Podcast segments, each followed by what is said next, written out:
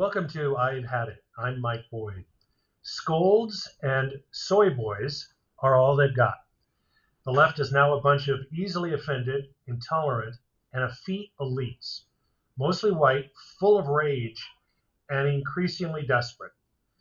Clarence Thomas was just one of five members of the Supreme Court who voted to overturn Roe v. Wade. In fact, it was Justice Samuel Alito who wrote the 78 page opinion, essentially sending the matter back to the states. But nearly all of the rage vented after the vote was against Thomas, and almost all of it exhibited some of the most unfiltered, bigoted screeds seen and heard in decades. The number of leftists calling out Thomas as a house N word is stunning. Terms like Uncle Clarence and uppity N word, because he's married to a white woman, are now tossed around Twitter by allegedly enlightened thinkers who feel entitled to speak about Thomas that way because their cause is so righteous. With absolute certainty, they would have tried to cancel a political opponent, opponent who would utter those same words about a political ally just weeks ago. And by the way, Twitter, always fair and balanced, had the phrase Uncle Clarence trending for much of the day recently. They must apparently think that it's okay because Thomas is not a Democrat. He's departed the plantation, so he's really not black. The grandson of a Savannah sharecropper who never saw indoor plumbing until his teens now is incurring the slurs and arrows of a new type of American, one who is so filled with rage and hate for those whose worldviews differ from theirs that they defy usual social norms when trying to call them out. And nearly all are white men and women between 25 and 40. Think Google employee.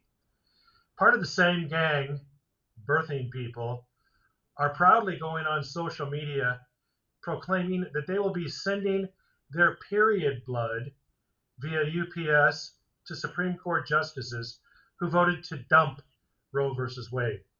The lack of awareness, logic, and perspective exhibited by these malcontents is breathtaking. There are no more limits. Anything goes. The, partic- the participation awarded, coddled, pampered snowflakes have grown into adult agitators that now make up the Democrat base. One of the most predictable rants sowed by Democrats after they lose a fight is they try to delegitimize the institution rather than rally up votes through reason, logic, and conviction. The Electoral College is a regular target. Republicans know there are no votes for them in urban areas and blue states, so they don't spend a dime in those locales. Instead, they pursue voter rich states and fly over America. Winning the popular vote is not an objective, not in the least, but the left can't get past it. The last two Republican presidents were chosen without winning the popular vote. Hillary Clinton's personal soy boy, Ben Rhodes, is promoting the notion that the Supreme Court is illegitimate because Republican presidents G.W. Bush and Trump packed the court legally with conservatives after winning their elections without getting 50% of the popular vote. Rhodes is advocating adding members to compensate for that wrong, at the very least, term limits for court members. The other institution in the left cites is guns. The tone deaf mayor of Chicago, Lori Lightfoot, went on a rant about how guns were responsible for the wave of school shootings, saying we need to ban them.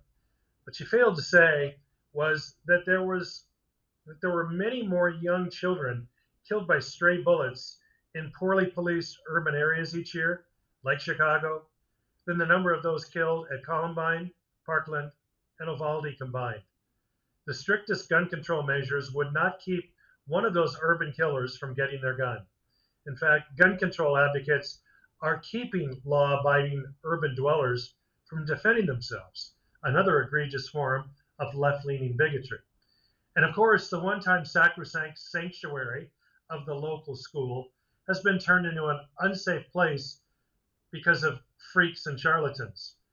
The tranny twerking in front of school age children the anti-racist brainwashing in public schools, and right speak in colleges have compelled more traditional parents to look for alternatives to current educational institutions. Some politicians are listening. Arizona was the first state to pass a bill allowing each parent $7,000 a year to spend on their school aged child on the school of their choice, whether it be public, private, or religious. Woke schools will soon have to get back to basics or close. It's too early to say if overturning Roe v. Wade or the outrage over Uvalde or the tyranny twerking will help either party's cause. Some say the all out assault on American institutions will invigorate Democrats, who are woefully behind in nearly every poll. If that's the case, they have a long way to go. An NPR poll, of all places, recently reported that if primary voting can be used as an indicator of voter enthusiasm, Republicans are up 20% from the same time four years ago during the last midterm cycle. Gas prices, inflation, DEI, and ESG are quickly souring Americans' view of their world. They feel things are spinning out of control, and they know they don't have long to dismantle the powers behind it. Recent court victories regarding concealed carries in New York and Roe v. Wade may incentivize the GOP to keep the momentum and vote in the upcoming midterm election.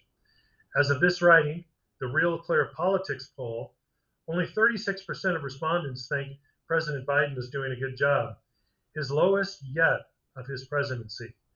Often the president's number is an indicator of Senate and con- congressional races. For Biden's opponents, election day can't come soon enough.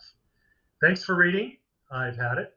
Subscribe for free to receive new posts and support my work. Have a great day.